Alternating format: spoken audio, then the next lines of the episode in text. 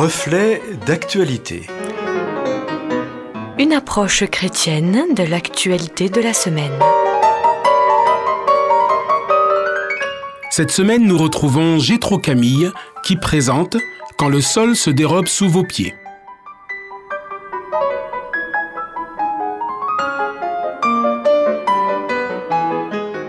Comment ne pas être abasourdi, terrifié même, quand le sol se dérobe sous vos pieds?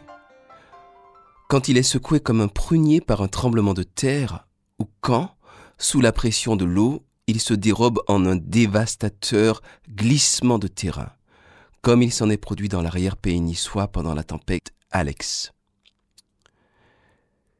Il y a des dizaines et des dizaines de maisons qui ont disparu.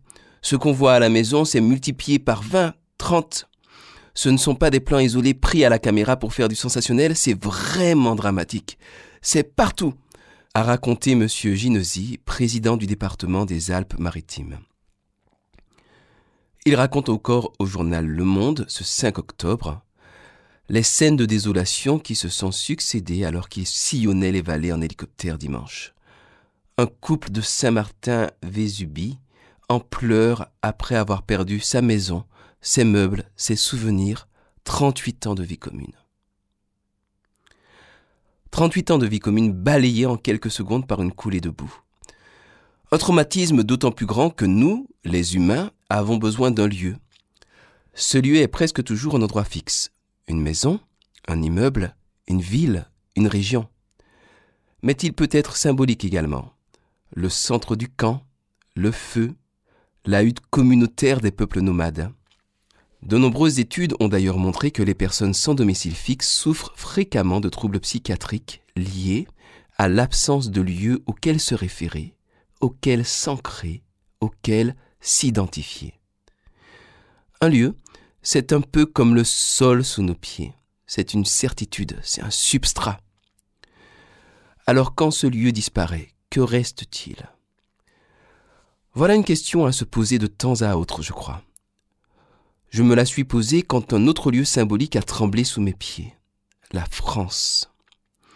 En effet, quand un de mes collègues ayant contracté la Covid a failli mourir en s'étouffant, sa femme a contacté les services de secours qui ont simplement refusé de se déplacer, arguant, à juste titre, que les hôpitaux étaient en surcapacité et incapables de recevoir du public. La certitude que j'avais, qu'en France, on serait automatiquement hospitalisé en cas de coup dur, en a pris elle-même un coup, ainsi que ma vision très positive et très chauvine de mon pays.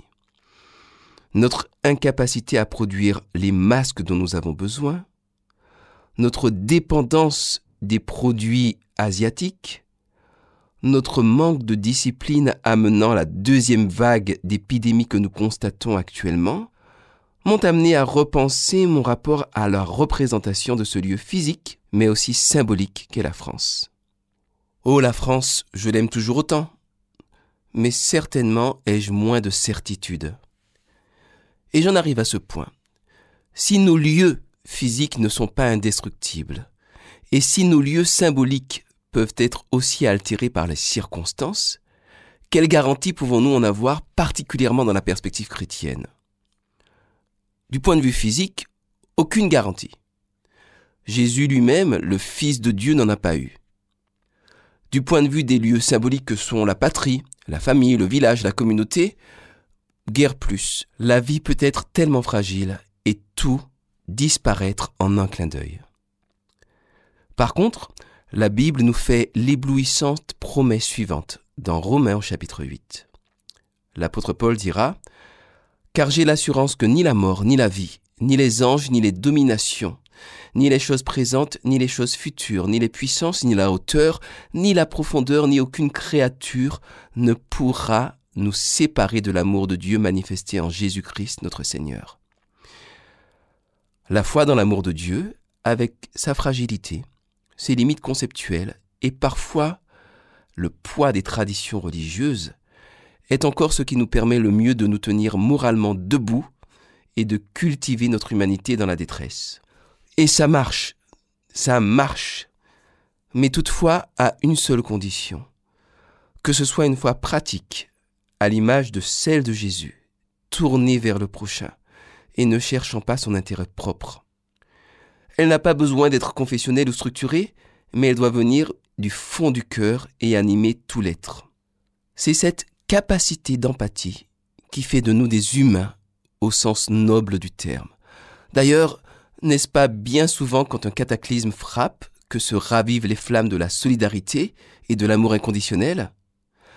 Notre humanité, voilà un sol qui ne se dérobera pas sous nos pieds, inspiré et nourri par l'amour de Dieu pour ses enfants.